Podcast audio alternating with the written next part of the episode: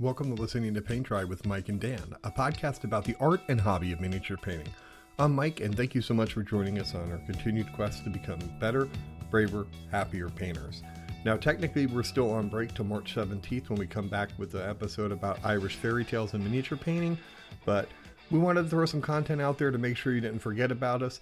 This is a fantastic interview that we had with James Otero from Siege Studios over in the United Kingdom as we continue continue our international art party. Um, it's really interesting to me uh, to see how markets are different, etc. And so while we have had American commissioned painters such as Mini Masterworks and John McAvoy on, we now have the opportunity to have a conversation with Siege Studios and James in order uh, to see what's going on in the UK and how how uh, the business might be different there. So without further ado, Dan and I are pleased to present an interview with James Otero of Siege Studios.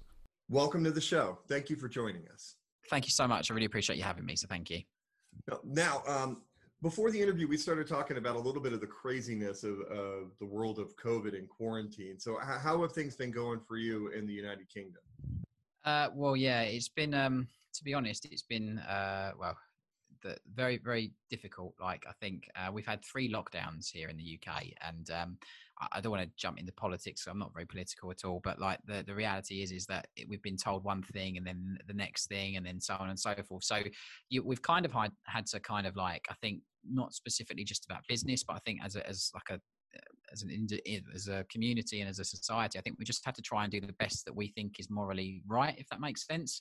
Um, there's not been like that much sort of like clear sort of like you've got to do this or you can't do this or you've got to have this or you've got to be a certain way or whatever the case may be um, as a business like this year's been it's been super busy um, like super super super busy uh, but at the same time, like not having the, the, normal infrastructure that we would normally have as a company. So, like you know, all the all the office staff, apart from myself, working from home as much as possible. Um, obviously, anyone who has to physically be in the building, like for example, with shipping or packing and things like that, being in the building. But any digital tasks like media production or you know management of the team or whatever, uh, painting, obviously, all those kind of things has to be done from home, which is just it's like it's like losing the internet and losing your mobile phone and trying to communicate with people because when you're in the office you can just look across to somebody else in a different department or talk to one of the artist managers or whatever the case may be and go oh this needs to be done or, or there's this that we, we, we need to talk about this. Whereas it's like oh have you got time now? Are you in the middle of doing something? And it just it breaks down the whole process of having the team centrally in the office. It makes it a lot harder. Um, so yeah like it's been interesting. Like very very busy.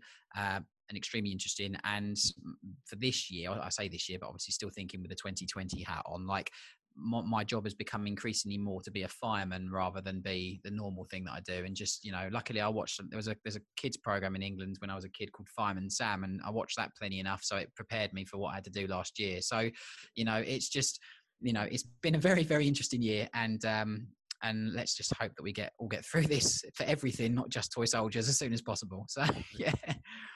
Well, I'm surprised uh, you didn't reference uh, Thomas and being a useful engine. You know, right? yeah. Uh, so uh, you know, take take me back from when I was reading on your website. You started in the the world of miniature painting around nine years old.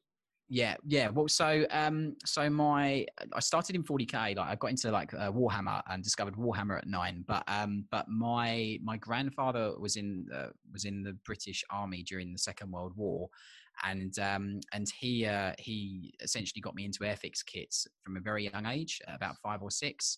Um, so I was I always say this is a bit of a joke, but I was I was sticking the wings and on on backwards on Spitfires and things from a very young age. You know, not doing not not following the instructions. You know, etc.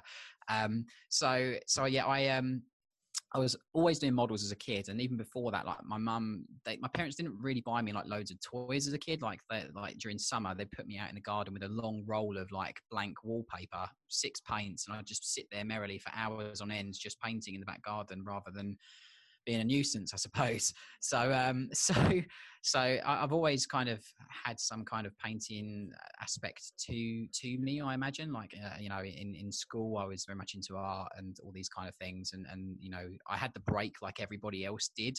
Um, you know, I was in I was in music, I was in touring bands, you know, um, you know, for, for many years, and then came back to it after that all finished, and we didn't get as far as we were hoping to get, and all that kind of stuff. But um, but yeah, so so I, I, I, my nan bought me uh, my first bag of Warhammer from a charity shop, and it actually turned out to be some second edition sort of models and sort of Rogue Trader models, like just some metal space. I saw uh, I saw soldiers with guns, and I fell in love. So you know, um, so that's kind of like where the addiction kind of started. And my, you know, my mum will always blame my nan for getting me into painting toy soldiers, but never mind. So um, so yeah, so that's kind of where that's that's that's kind of where it started, and um, and uh, you know, uh, I used to obviously do the whole thing where you go with your friends down to Games Workshop. You make friends, obviously, from you know, oh, I'm doing this, oh, I do that, or my brother does that, I might do that, and then you get your friends into it and all that kind of stuff. So I had a good, good sort of group of friends doing it when I was a kid. We used to go down to Games Workshop every weekend on the Saturday and Sunday, play games down there, buy loads of models, which kept the store manager happy. You know, all those, all those, all those things, and um, and then um, then essentially. Um, you know, we, uh, uh, I, I was in school, I was painting models still. Like, uh, some of my friends would then started asking me, kind of like, "Oh, can, do, you, do you want to paint this for me, or can you paint this for me, or you know, uh, you know?" So I started, I started getting it, like, you know, um, I started getting like people asked me to paint stuff at a young age, um, and then obviously went to secondary school. I was at secondary school, obviously sixth form, all that kind of stuff. Done all of that, and then I had a big break. As I mentioned, I was in music for many years, in touring bands. Um, you know, while working in around touring and kind of stuff like that, uh, I worked in recruitment, so I was recruiting for different people in like mechanical and electrical engineering sort of roles. Um, band finished after many years, and um, and then I uh, then I came back home to my room in my parents' house, and um, and went in the loft, found my Warhammer, and fell back in love with it all over again. Um, yeah, so that's basically kind of how I got started into it, and that's kind of like you know my my, my dive into the swimming pool that is Warhammer. right. right. So, um, in, in, that that that you've rediscovered Warhammer, um, what made you decide to want to take your painting to a higher level instead of necessarily tabletop, but kind of go in that next step? Um, I think I think what it is is like I, have always I've always had a bit of OCD. I think about doing things the best I can or being as like as neat as I physically can and taking you know if you're gonna the way I look at it and I always talk about this is like the the one thing that you're investing into painting miniatures is is time and like um, and you don't get that time back. It's the one commodity that uh, that passes us by. It's not physical, but and you can't physically hold it or manifest or do anything with it, but it passes us by whether we and we spend it wisely or not wisely. And I think for me, it's like when I was painting, I was like, right, well, I'm not going to get this time back that I'm painting. So if I'm going to paint, I'm going to try and paint to the best of my ability, if that makes sense, because I want to, I want to push myself. And I've always been very driven. I've always tried to sort of achieve things and better myself and, and, learn from mistakes and things like that. So, so that's why I kind of always, always have tried to, to, to, to do that and, and push myself as hard as possible when it comes to, to my painting. Um, you know, and uh, you know I, I, that's why I got interested in competition painting from from a very young age because you know it's it's I I, personally and I think this is quite true for, for most most humans in whatever it is that you do sports or anything when you're in an adverse situation or when you need to rise to an occasion you you grow more as, a, as an athlete or grow more as a painter or grow more as an individual through adversity and difficulty um, it's something that I say on the on the courses which we teach, uh, you know, the physical classes when when we could teach them because of the pandemic. But you know, your comfort zone and complacency are, are your enemy because if you stay within those things, you're never going to progress as a painter. You're never ever. You, you need to be pushing the envelope every single time, um, and that's kind of where my mindset comes from when it comes to painting. It's that I'm spending time on something, so I want to do it to the best of my ability, um, and and and that's what spurred me on at a young age to push and practice and try and become a much better painter. So, is there a, a technique um, that you felt was particularly challenging to learn? Getting it, you know, between glazing and layering or eh, contrast, etc. Yeah, definitely. Like I think, um, I think like one of the, for, for me and through my journey of painting, I think there's been several uh, several key points where I, have tried things and, and, and, failed at them, and then practiced it again and tried again, and it, you know, specifically like um, all paints are very very different and you need to learn each paint individually they're kind of like people they have their own personalities they may be made by the same manufacturer but they're very very different if that makes sense some some you know dry matte some dry satin some have better coverage some have better pigment displacement there's loads of different things with paint that you have to learn and I think that was the thing. It's that it was the learning of, of certain paints that are useful for certain tasks. So, for example, like with, with layering and blocking in and getting solid base coats on miniatures uh, with a brush, not not obviously an airbrush. I mean, we use airbrushes and I use an airbrush, but when you're doing it with a brush, it's it's getting the right consistencies to allow smooth coverage, combining it with obviously the paint flowing correctly on the surface of the miniature, and the, you know, and all those kind of things.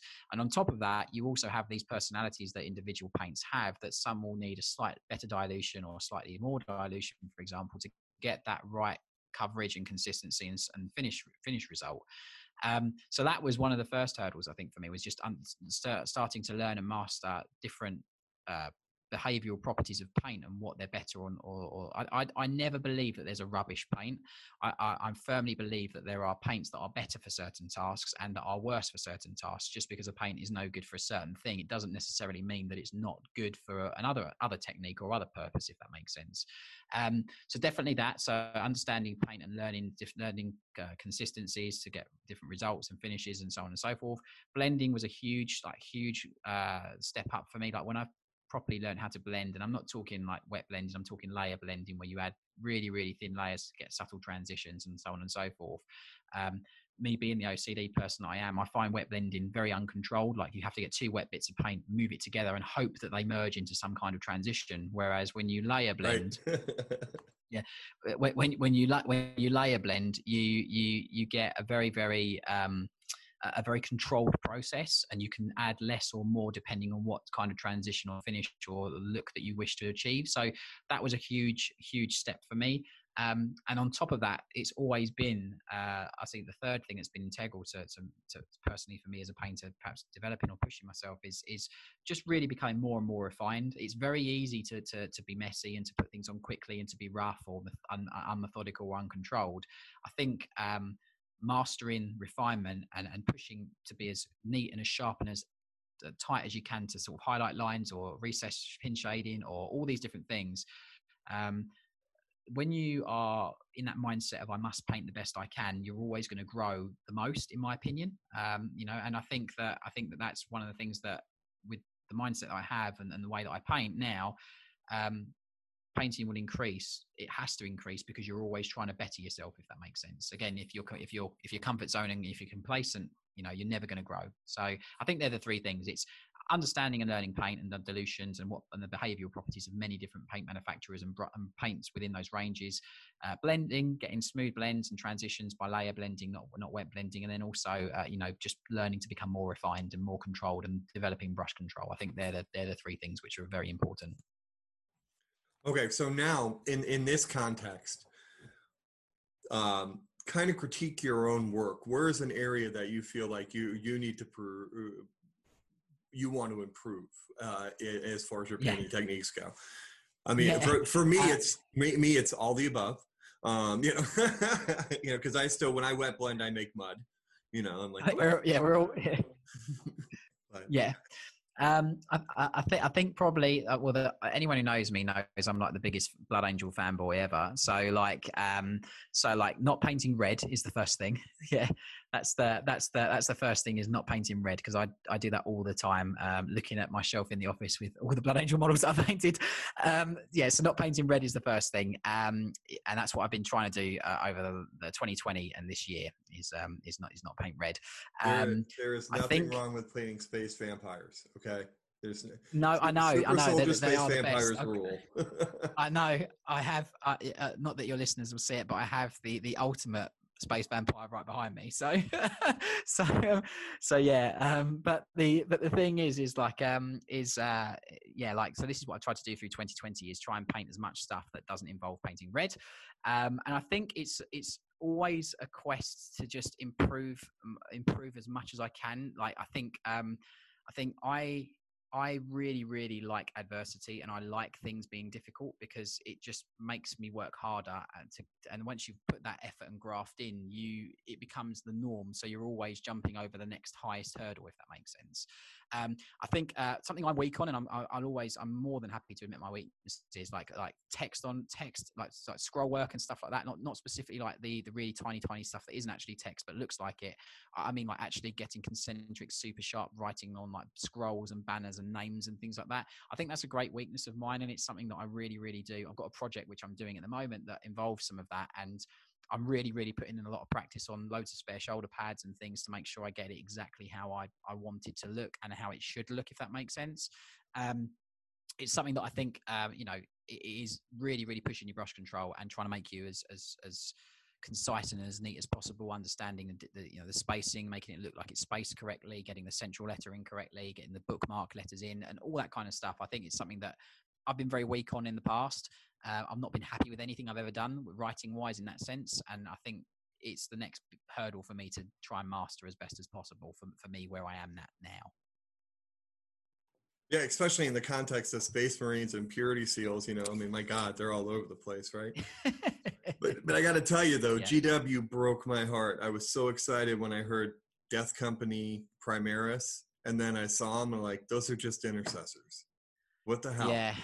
Come yeah. on, put yeah. a little effort. Yeah. But they'll make it up to like, me. Uh, like I have. Go ahead. Sorry. Yeah. No, no, no. Sorry, I sorry. There was a tiny bit lag. Sorry, apologies. Um, but yeah, I agree with you completely. I was a little bit underwhelmed by them. I thought, you know, I thought I, you know, um, I, I, I, like the Primaris range. Don't get me wrong. Like um, I do. There are there are like the intercessors are a lovely kit. Like there's some really really cool models from from the Primaris range. However, um, some of the models I'm just not a big fan on at all whatsoever. Um, and also, like, uh, I, I understand why, from a business perspective, why the models aren't as multi-part as they used to be. Because I understand how it, it can be it can be difficult to to, to get like um, to get uh, the, the the poses to look good straight away off the bat when they have like a ball socket waist connection, if that makes sense. Mm-hmm. Um, but but I think part part of this hobby is the modeling aspect of it and getting those poses and adding that narrative and character to your miniatures uh, for your personal collection is is something that's a little bit overlooked now in my opinion. Like i think like the, the new primaris range as good as they are and as good as the sculpts are like the the sort of the the, the midsection of the model being fixed in a certain way, everyone's armies tend to look the same now with Primaris. It's the same model in the same pose, and you've only got like three op- two options per model, if that makes sense, in the way it can be posed.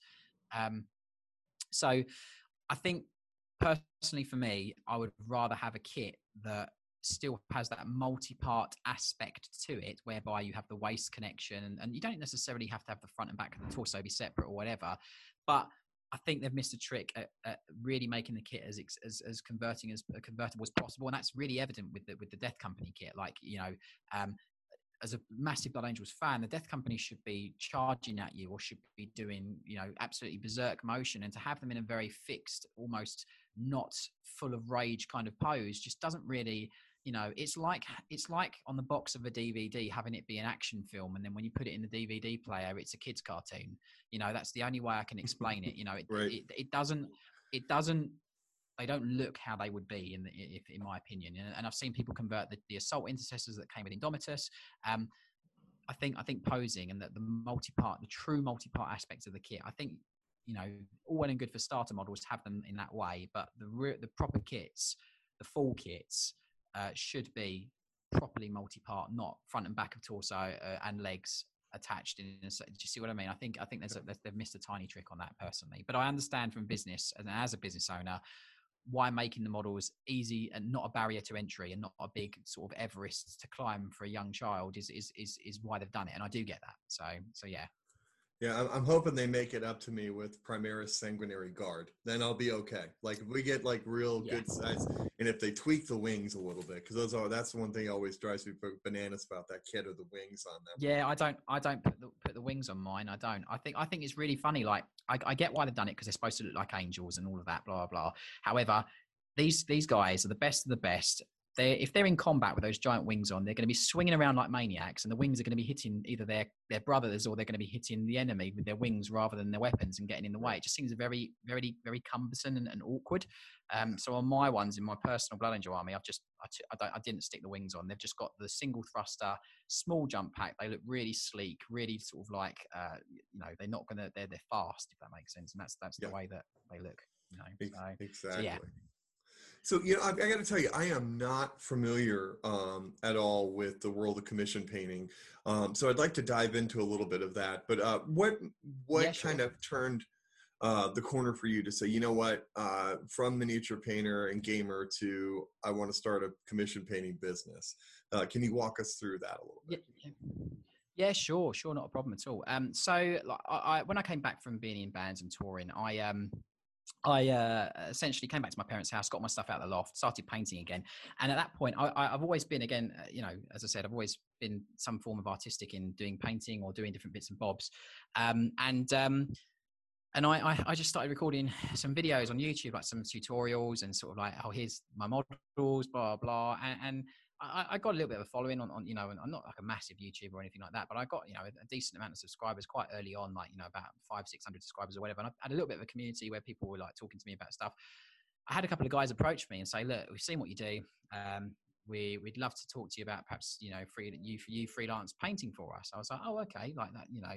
So, um, so obviously I, I, I was none the wiser. I, I, that's kind of first sort of understanding of commission painting in the sense of it doing it within the industry and um, and I, I'd done some work for them, but obviously I was full time recruitment consultant back then. You know, working sort of like sixty hours a week, blah blah, whatever. And um, and there were things for, that how things were done with the way that they would deal with clients, and it was extremely unprofessional. There was I was painting models for real sort of like hardly anything at all whatsoever um, investing lots of time doing it and not getting that much of a financial return or not get having you know the professionalism that should come with a business transaction if that makes sense. So it was almost like in my day job having like a super corporate you know regimented you must do it this way otherwise there's loads of things that could have negative things that could happen.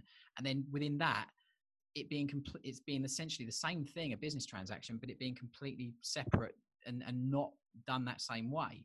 So um, I just decided to start my own business doing commission painting because uh, I wanted to, you know, I thought well, if this is how it's done, I can do this so more professionally, you know, incorporating all the things that I, that I do on a day to day basis for the, at that point, uh, nine years of recruitment I've been doing. Um, that I can run things like a professional business in the, and, and, and, you know, do things that as a consumer, I would, I would expect or would be new to because it's not been doing, not, not, not happening currently in the industry, if that makes sense. And that's kind of like where Siege came from. So I actually started painting under the name Siege Studios in sort of two, mid 2012, kind of like uh, mid to late 2012, all the way through 2013.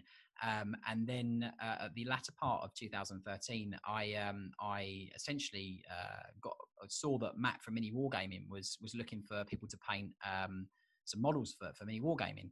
Um, so obviously, I, I had some photos of my work. I sent him an email, and I thought I thought nothing of it. I didn't, you know. I then get an email back saying, "Oh yeah, we'd really love to to to use you and get you to paint some miniatures, and in return, we'll we'll do a video for you for your painting." I was like, "Oh great, that'd be brilliant. I'll get my my models paint that I've painted on a big channel. That'd be that'd be brilliant."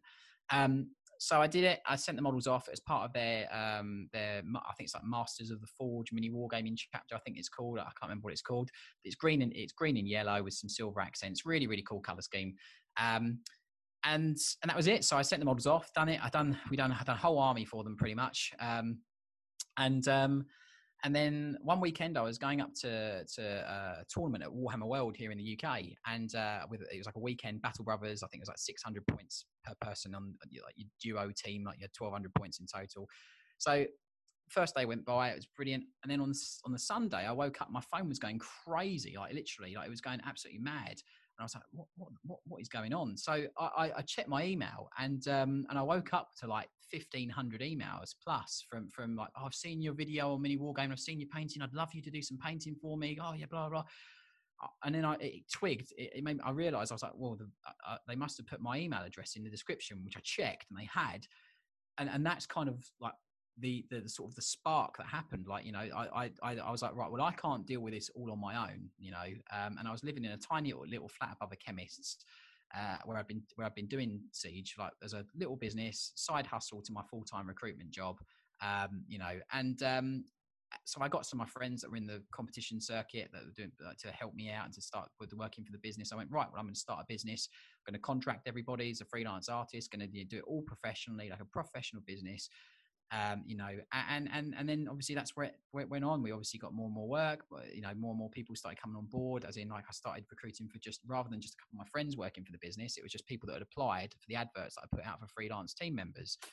Um, you know, so it's like you know, from that point in 2013, 2013 2014, the, I registered the business and incorporated it in in August of 20, uh, 2014. Um, we've obviously now eight years down the line. Uh, we've got 42 painters that work for the company. We've got an office of seven staff now that work in the office.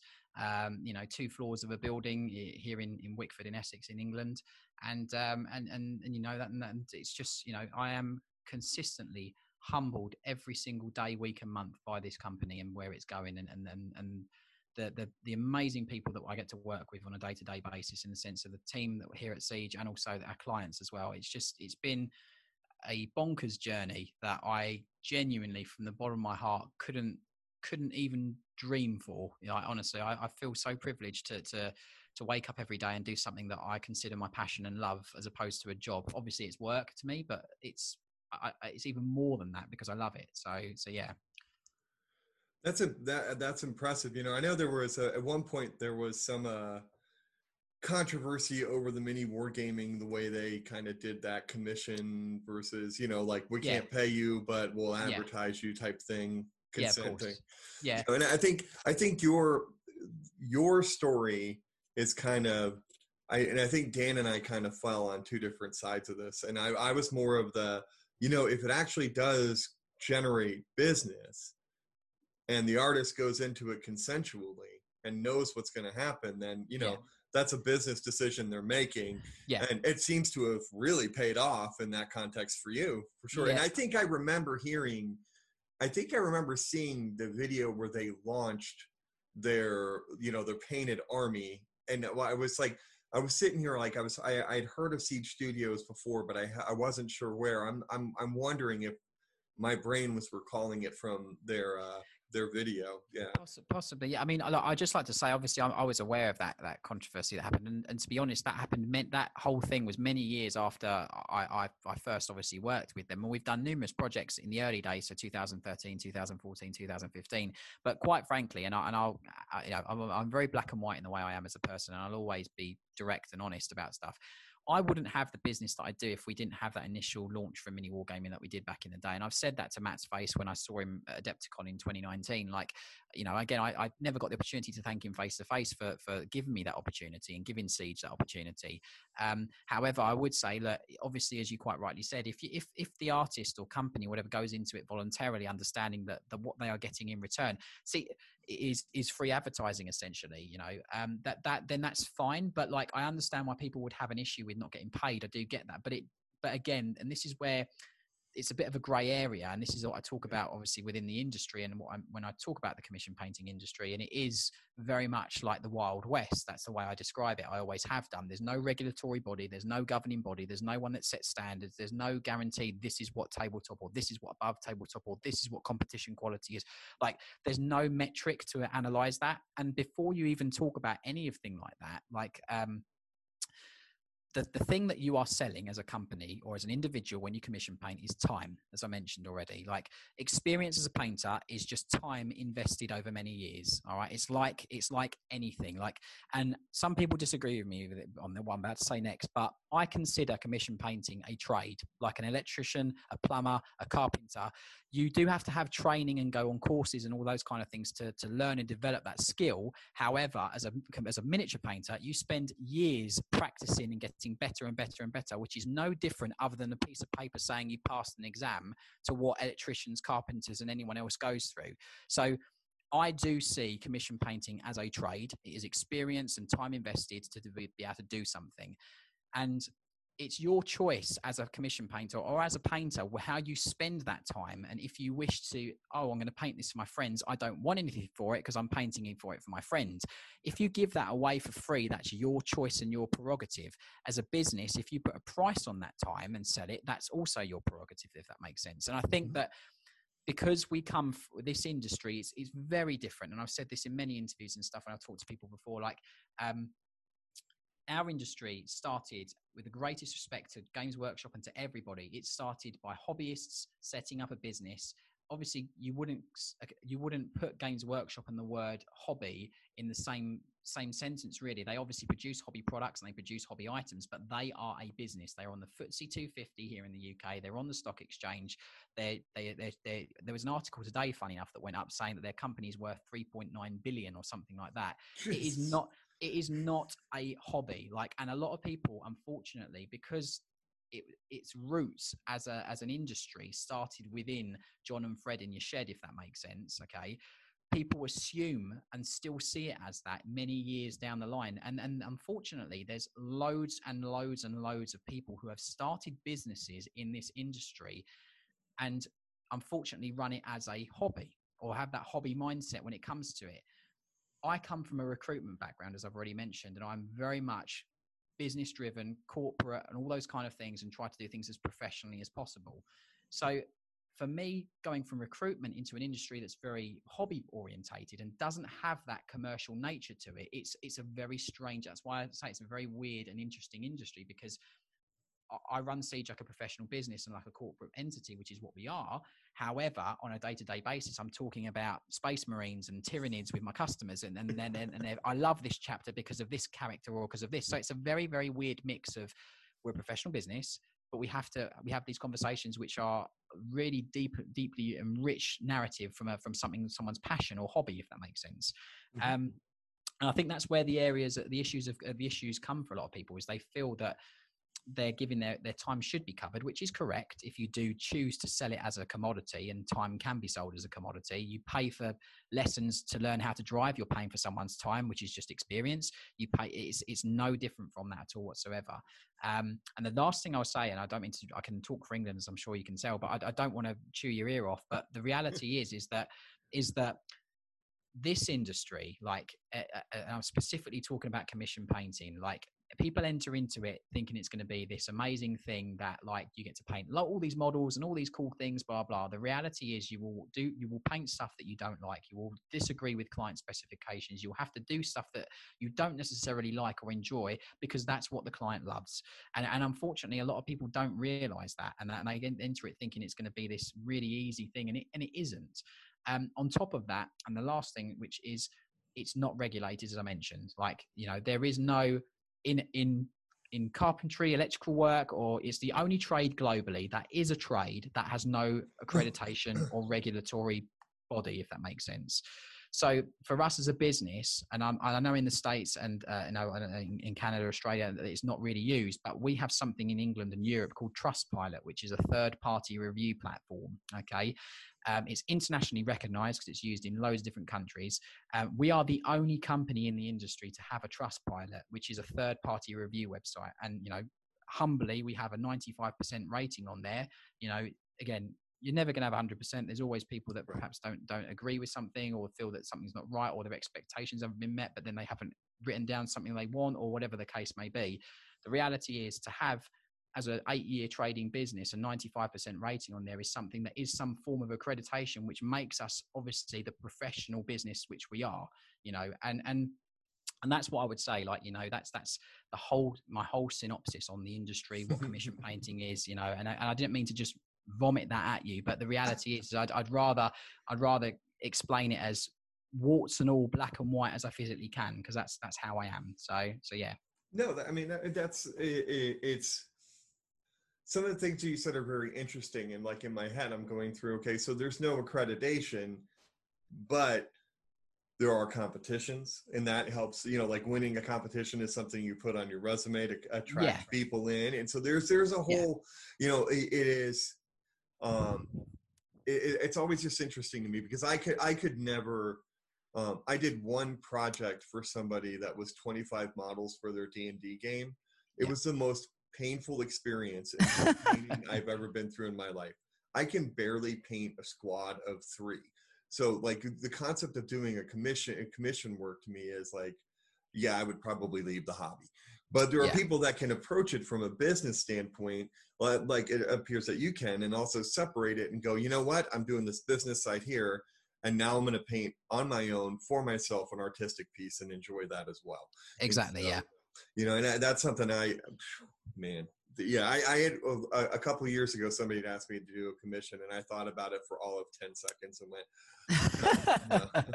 yeah, no, no, it's not. As I said, it's not for everybody. You know, it really isn't. Like, and you do, you know, um, it's it's not like uh, again a lot of people get into it thinking it's going to be this this this thing they're going to love and everything they're going to do is what they love and blah blah and the reality isn't you know you need to understand that there will be days that you'll paint your favorite models and you'll paint stuff that you absolutely fall in love with and just don't simply want to send back to the client as much as they paid you everything blah blah because you love what you've achieved and done and, and you know and then there are the days there are the jobs that you just hate you know and it is and, it, and that's because we treat it like a job and and i've got to be black and white with you but the reality is is that irrespective of not liking the scheme or not liking the miniature or not liking whatever, you are paid to do a job and finish a miniature, and you do it to the standard that the client has paid for, and also the the the, the specification that the client is requesting. Um, you know, and it's it's as simple as that. And you have to understand that there is with with with sugar there is always salt. That's the way to explain it. You know, so so yeah, that's the best thing I can say. I can say on it. You know, and that that's interesting that you pointed out the the standard thing is one. That's one of the things that always um, there's such a broad uh, spectrum of what uh, a, a, standard is, and I noticed like on, on your site you have like bronze, uh, silver, gold, then you have like display, and then like platinum display as well. And so, I, I, yeah. how did you kind of come up with those? Because I see people that post stuff um like i see something from like a sergio calvo and he says oh this is tabletop and i'm like well shit that's better than any display model i've ever painted so yeah. like shut up you know and then, then you see stuff that's you know much on a, a, a, much more manageable in, in context for me uh, of what would be yeah. a tabletop painting so how did for siege studios how did you come up with your formula so so like, uh, like many many years ago like as i've already mentioned like um painting tiers or levels are just time um, a greater time investment that's what it is. Um, and and, and the, what it is is that you have a foundation of the quality that you wish to, to paint to. So whether it's very very clean very sharp it's a it's a stylistic approach to it and all those kind of things as well. So that's that's the starting point if that makes sense. Um, our is just really quick synopsis and not trying to do a super hard plug. I'll just explain it as it is Bronze for us is a premium gaming. It is an above tabletop as a minimum standard. That's what we offer as our very minimum standard. It's an above tabletop quality. Silver is what we would call our display quality. Gold is box art, so pretty much what you see on the cover of the box, that's quality. And platinum is a competition quality. It's the quality that is uh, that is entered into competitions at a, at the top tier, if that makes sense here at Siege, again, we have 42 painters, all of which are competition finalists, winners, ex heavy metal, uh, and we've got Slayer Sword winners that are in the business. We have, as I said, multiple Golden Demon winners that work for the business. That amazing complement of staff which we've got that paint for the business, it would be a discredit and disservice to them to paint what under that, which essentially is a tabletop level, if that makes sense. We, you, you, you know, that that is essentially the modus operandi of Siege. We are a premium painting studio, painting super high levels bronze, silver, gold, platinum. Back in the day when I started Siege, nobody had those names for levels. And if I'd been the one mistake I made is I didn't make uh, copywritten level names because that's what I should have done. All right, okay. Obviously, many years have passed, and you will see there are again remaining professional. Those names have been copied. All right, okay. Quite frankly, and um, just because you go to X place and they have a silver or have a gold does not nec- does not mean you are getting what our gold or our silver is, if if you follow me, if that makes sense. Um, again, there's no regulation. It's completely un eh, someone one person's level is one thing one person's level is another thing. Like and that's exactly my point on what you're saying about sergio calvatore's uh, tabletop for example. His consideration for tabletop is is a certain level if that makes sense where others would look at it and be like oh it, that's not tabletop that's way above tabletop. It's very similar to say for example if you went to the louvre like I, when i went to paris and went to the louvre uh, art museum and i saw the mona lisa for the first time my expectation was that it was this massive painting you know blah blah. In reality it's this tiny little thing on the wall. It's it's tiny. Some people will look at that and be like, "That's incredible. That's amazing. Uh, you know, it's worth one point whatever billion dollars or pounds or whatever." And someone else will look at it and go, "I'm expecting it to be this four foot by five foot painting. It's you know blah blah, and it's not. It's this tiny little thing that can't be worth that." So it's perception of what it is and it's perception of quality. But really, in an unregis- unregulated industry, and again, we are talking about art here. Like miniature painting is art. It is a form of art, uh, that's what it is. Um, so, like, uh, one company's levels will be very very different to another company's levels and you, we get it all the time. Oh i've seen uh, here's some reference artwork. It's from this place blah blah it's their level four or level three whatever you know. I, eh, what what you know i want it painted like this. And then we'll look at it and we'll be like well that that isn't it's one of the mid levels of that company or person or whatever. It's that's not our level or just see vice versa. It kind of works out that way. So like taking the siege hat off and just being down as a hobbyist and painter myself any what I would say to people is look at the galleries, look at the quality in each of the galleries, look at what you are purchasing, and make an informed decision based upon what you see on their website, if that makes sense. Um, you know, I can't talk for other companies because I don't know them. You know, and again, remaining as professional as possible.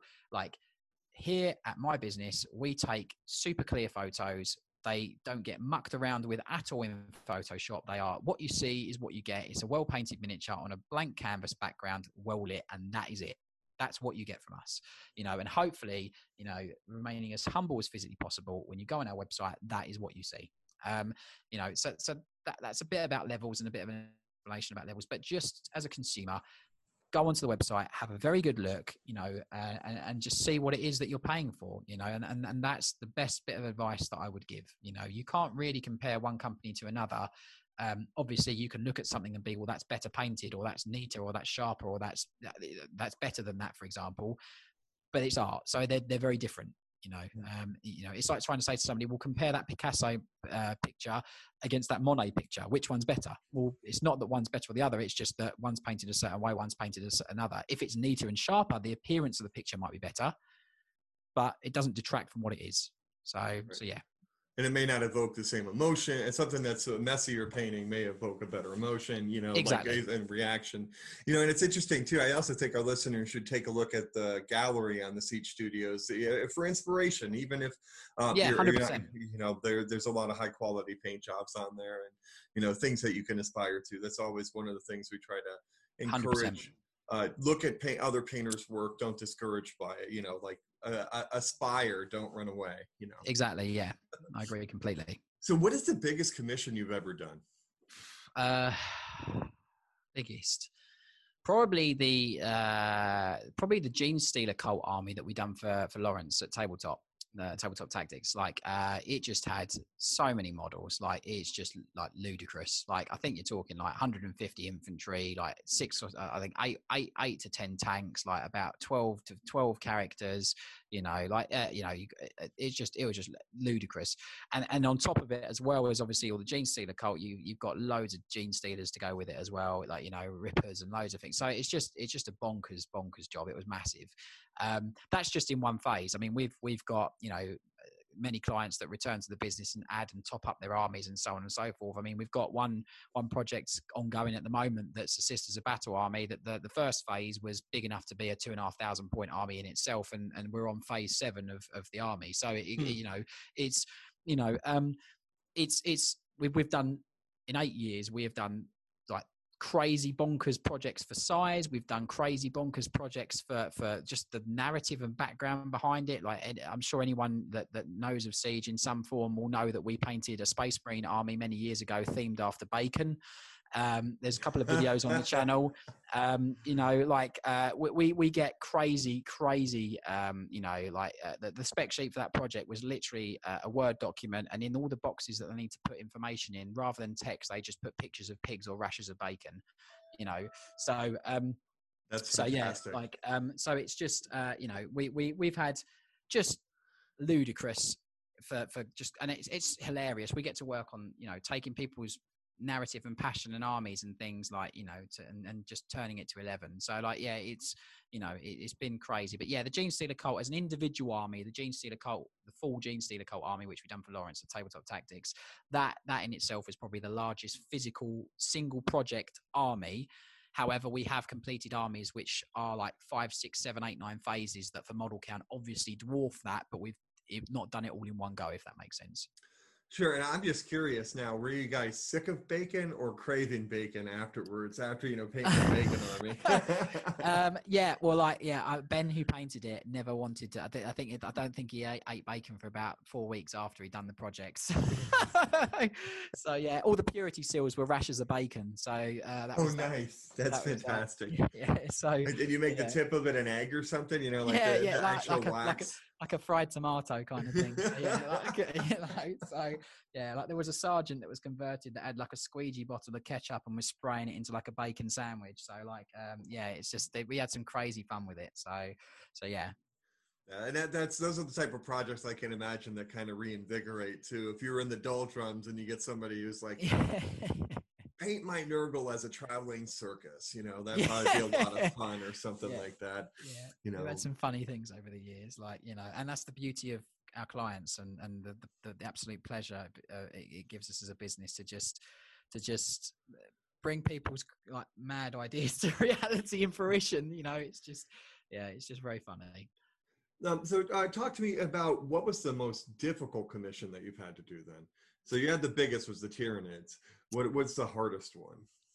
I don't think when i say hard i, I, I mean purely as a result of um, it's also very humbling and it's also a big big mountain to climb when we have clients that approach us and go i want the space marine army but i'm going to give you full, artistic, full artistic license to work on it um, and and it, it's it's it's a very much a massive compliment because it's like they trust and believe in the business and the brand enough to allow us to just do what we do as a company. And obviously, when you dilute that down individually to the allocated painter that works on the project, it's their choice to actually decide what the army finishes as. They don't know that client. They don't know what the, the client likes about the background or anything at that point until they, and it, that's the purpose of receiving a specification, if that makes sense. Mm-hmm. So when you do literally get uh, here's the loadout of the army. You can choose whatever colors you like. You can do whatever you like with them. You can use, you know, blah blah, whatever sort of iconography and all these kind of things. It's it's. I think they're they're the more difficult projects for for many reasons. And the first one being is that we have the super, you know, humbled approach. So we're like, wow, we have to, you know, nail this because the client has this like incredibly, you know, humbling belief in what we do as a business, but also at the same time making sure that we uh, meet their expectations without them actually setting their expectations. If you follow me, I think it's a, it's a very difficult. Uh, it's a very difficult thing to, to to to to to have to do. Like you know, um, so I think that's probably the most difficult thing. Um, you know, uh, we we've had various projects that we've had. Like you know, I want I want a sisters. We got we had a sisters of battle army, which is actually that project that I'm talking about that's got seven phases that, you know, the client just said, look, I want a Sisters of Battle Army. Uh, here's all the models I'm doing for the first phase.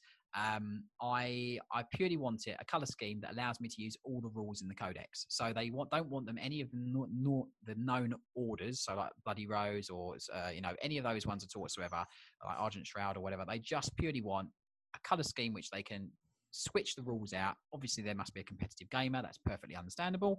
Like so that is the very that's what that's what I would consider and what I think we see as a difficult task. It's it's difficult because we want to make sure the client is happy with the project, and it, but it's but it's satisfying because we've been super humbled in like go crazy guys. I firmly believe in what you can produce for me. It's it's a, it's like it's the most high risk environment to be in when people are paying decent money for something they're going to keep you know what i mean it's it's it's it's a very very it's it's an honor and a pleasure to work on projects like that and quite quite honestly, I would gladly take a really concise, to the point specification whereby I want uh, an Ultramarines, a Blood Angel, Space Wolf, Howling Griffons army with this, this, this, this, this. All of them have to have this. Uh, we would have that every day because then it just gives us, you know, a skeleton to just put the flesh onto, if that makes sense. Mm-hmm. The ones that just go go crazy, guys, we're just like, oh, what if they don't like it? You know, and that's and unfortunately, obviously, they've they've given us artistic license. So really, uh, you know, again, all cards on table. What we do is obviously what they have to have, but at the same time, we obviously want to make sure that they love what we're going to do for them. We, I would hate it. My job, apart from firefighting when there's a worldwide pandemic on, my job is to make sure that we hit customers' expectations and deliver for them projects that they're going to keep for the rest of their life. We, you know, um, that that's that's that's my job you know is to satisfy customers and make sure that they they they are happy as a consumer and customer and client of this business. Um, and those open specs make that job more high risk and harder because we have to we have to knock it out of the park every time and that's that's that's the job you know. So so yeah that's what i would say is difficult. You know, um, I'm curious. So we've talked mostly about Warhammer. Do you guys do commissions outside of Warhammer, like Warmachine or Hordes or Infinity or anything along those lines? Yeah, um, we do. Just to get that flat out, they like you, you, you say obviously within Warhammer, but but Siege stereotypically, and it, it's not through uh, through me gearing it and aiming it this way over the eight years. Like um, we're stigmatized as a 40k studio. Obviously, look, we love 40k. We're all passionate 40k lovers of the narrative, the models, the background, all those things we will paint anything. Like uh, I've got members of the team that are massively into historicals, bolt action, the, the World World War II models, you know, uh, Infinity, um, all these different things. I've got team members that love all of those things, and we'll, we will paint any miniatures. All right, okay. Uh, we, we, we've painted airfix kits, we've painted loads of things over the years, like model aircraft kits. However, as a business within the wargaming industry, our core business is is obviously Games Workshop 40k. That's right. that's the core business, and and and even with Age of Sigmar, like I love 40k, eight foot tall, bolter wielding Space Marines and Blood Angels. Don't get me wrong. However, I love Age of Sigmar miniatures. I think the sculpts, the quality of the design, the, the really awesome narrative behind it, I think they're great. And I do think that some of them are a bit better than 40k models, but we just don't get enough of them in because yeah. because 40k is this leviathan of a, of a, of a game system that that is and again you got to take your hat off to Games Workshop because they've created a narrative and background that is not only addictive, but people can see they can see themselves within that narrative and, and warm to a certain faction, like I love Blood Angels or like Joe in the office loves Dark Angels or whatever the case may be. It's it's it, like uh, yeah, it's it's the 40k narrative is more uh, it's more in depth than I would say the vast many other narratives from even other science fictions, like you know, like even Star Trek, Star Wars, all these kind of things. Like as much as I love those things, 40k as a genre and as a, as a background is immense, and that's why we are stigmatized not through our choice as a 40k studio. But if you send us anything else, we will grab it with both hands and we will do it just to the same standard and just to the same ability. So I hope that answers the question. Well, absolutely, and you know, and uh, let's be honest, in the hobby world and game tabletop gaming world, Games Workshop is the big dog. I mean, yeah. that's they're they're the the the largest company of them all. So, you know, yeah. that's now there's no there's no shame in that, and that's where you know, of course, you that's a market that you have to focus on because that's 100%. what's going to be. You know, and in in uh, it's interesting you talked about it. I, I I love the Stormcast Eternals. I know they get the whole Sigmar right and the Sigmar thing, but you know what? They were the right size before Space Marines were the right size. You know what I mean? Those were those were the right yeah. size uh, first, and you know it took a while for them to.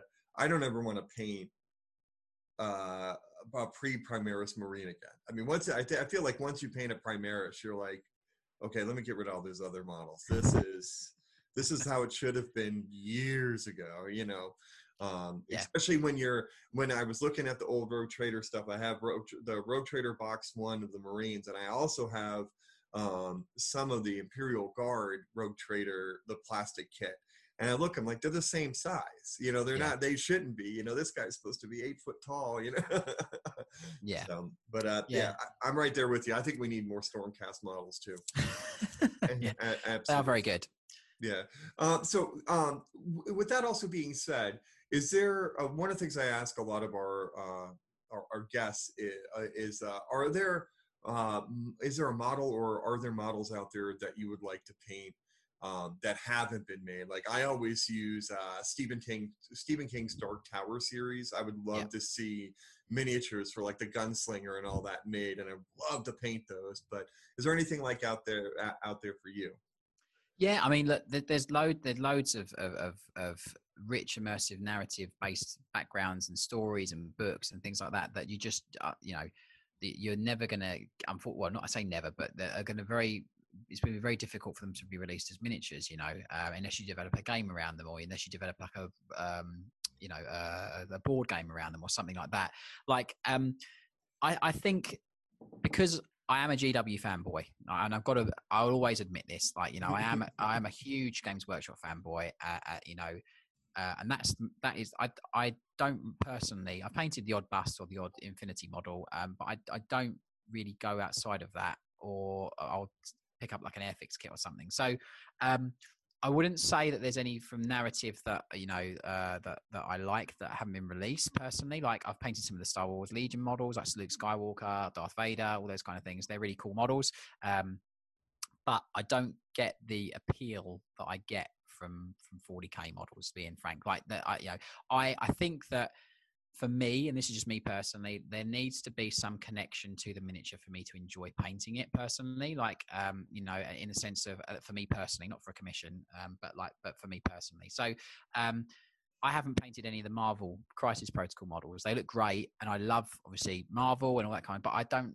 but I, but I don't have a connection to painting them. If that makes sense, you know, I, I, I don't know. I don't know how to explain it. I think there's some there's some Star sense. Trek there's some Star Trek models that I probably would love to see. Like I'd love I would I would love and they, they are released to say to its benefit, which is, isn't directly answering your question. Like the USS Defiant is one of my favorite ships from Star Trek from DS9. Like I'd love to do a model of that. Um, you know, um, within the realms of the narrative that I love, like yeah, there's characters uh, that I would love to to paint that haven't got miniatures that haven't been released, you know, um, or haven't had updated models in a very very long time, you know. Um, but you know that, that's that, that, the models will come for those. You just have to be patient. You know, it's just you know um, it's part of the part of the lovely thing that we get delivered every month is, is loads and loads of new toys from Games Workshop. Right. So and everything slowed down because of the pandemic. I know yeah, exactly. A lot of releases, you know, and I, I get the personal connection thing. I have a bunch of chaos models that I sold because I just was looking at them and I they just don't appeal to me. But somebody was very happy to buy them off of me and exactly. well, it, was, it was a it was a trade for store credit thing that went on and so i went and used that store credit and bought models i wanted to paint so it's exactly. a, a, a, free market and its finest right um, so one of the things we do when, when we kind of uh, wrap up interviews is the motto of the podcast is better braver happier um, can you give our listeners some advice as they continue their journeys on that path hundred million percent. Yeah, um, I I am super passionate about uh, pushing people as hard as possible when it comes to painting. I think um, I think there's a very good acronym which I use a lot, which is uh, f- uh, the the word fear, which is false expectations appearing real. Okay, um, and a lot of people um, have, and it's not like you're scared of like you know death or anything crazy like that, but it's it's it's it's it's almost. And I don't want to belittle anxiety. That's not the angle that I'm going for here. But what I mean is that is that people will see a model that they really like, and they'll go, "Oh, I'm not good enough to paint that." Okay, rather than looking at that miniature and going, that model's incredible. I love it. I'm going to paint it and I'm going to push myself as hard as possible on it, if that makes sense.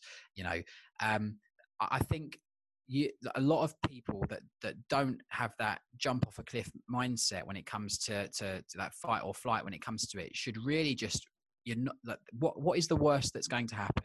Yes, you you could potentially, potentially muck up or ruin a model that you spent X amount of dollars or pounds on, if that makes sense. Okay, you could potentially, but if you if you're refined and careful and con- and consistent, and you take your time with it, and you just really concentrate on the mindset of I must paint the best I can, your results because you're pushing yourself outside your comfort zone which is something obviously i've spoken about already that that will give you mitigate and reduce the risk of those false expectations becoming real rather than appearing real if that makes sense yeah? So my biggest bit of advice to anybody any painters out there that are listening to this that want to improve their painting is to not have fear or anxiety of a sort towards picking up picking a model up that they've always wanted to paint it, paint, but they've been too worried or scared or anxious to paint because they feel they're going to do a poor job on it.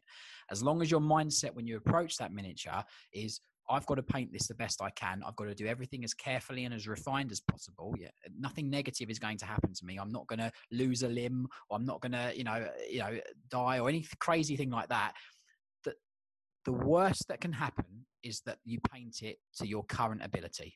That is the worst that can happen. Yeah.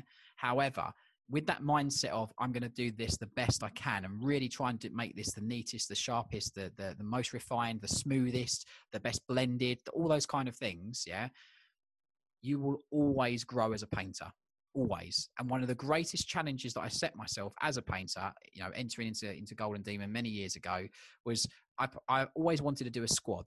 I'd always wanted to do a squad of, of, of honor guard, Blood Angels honor guard. Yeah, okay. And I said to myself, I'm going to paint every single one with the mindset that I, I'm not allowed to make a mistake, and I've got to be as neat and as sharp and as best that I can. Yeah. And in that one piece, those five models in that squad, I learned more and grew more as a painter because of putting myself outside of my comfort zone and current painting ability by going, I've got to be better than I, than I know that than I currently am, if that makes sense. And when you incorporate into that the process of, I'm going to do some freehand on it, I'm going to do some uh, some blending that looks like NMM, I'm going to do some, some this on it, or I'm going to do this on it. When you start incorporating those things, like for example, two of them have got bare heads, I was like, I'm going to paint the best flesh and the best faces that I've ever done, and I'm going to really put effort into it the moment you put yourself outside your comfort zone, you will start growing as a painter. Never, ever, ever have fear or be anxious about painting a miniature because you think you're going to ruin it. The worst thing that's going to happen is, yes, you might paint it to your current ability or make a mistake, but it's not the end of the world. And it's more about learning from mistakes and issues that you make than anything else that is the greatest gift that painting something outside your comfort zone will give you is, is the ability to grow and learn from mistakes if you follow me um, you know, and the worst case is is if you are worried and you've got a friend who humbly is a better painter than you, and you can easily admit, look, John, Tim, whoever, you're my, one of my good friends, you're a better painter than me. Do you mind me sending you photos and getting giving me advice on where I need to improve on this or what I need to do better as I'm painting it? Do you mind that? No, I'm your friend. Of course I'm going to help you. You know, so so with those two things, just go at things and, and, attack them without any fear or reservation of making that mistake or your expectations become your your false expectations of making mistakes or be doing something bad becoming real because they won't. They genuinely won't with that if you have the right mindset and approach it with that fashion. And that's that's that's how I would say it. Sorry to go on. No that's okay. Thank you very much. No I really appreciate it. It's always um many artists say very similar things, but they say them in different ways, which reaches different audiences and touches different people. You know what I'm saying? Like, so, you know, yeah, one of, of the things that people can never hear too much of is uh, that you should fail and fail hard because that's how you learn the best. Yeah. You know, that's how you how you learn. But you know, that you those are just type of things that you know should be I have I, I, need to hear them, you know, over and over as a painter myself. So, you know, they, I, at least at some level, yeah. they're being, you know, somebody's being reached, right? but uh, I hope so. Yeah, I genuinely, genuinely hope so. So, uh, James, thank you so much for joining us today. Um, I'll, I'll let you know that we'll have in our show notes and uh, all over our uh, social media, we'll have uh, links uh, to Siege Studios, uh, and I also believe you have a Patreon as well.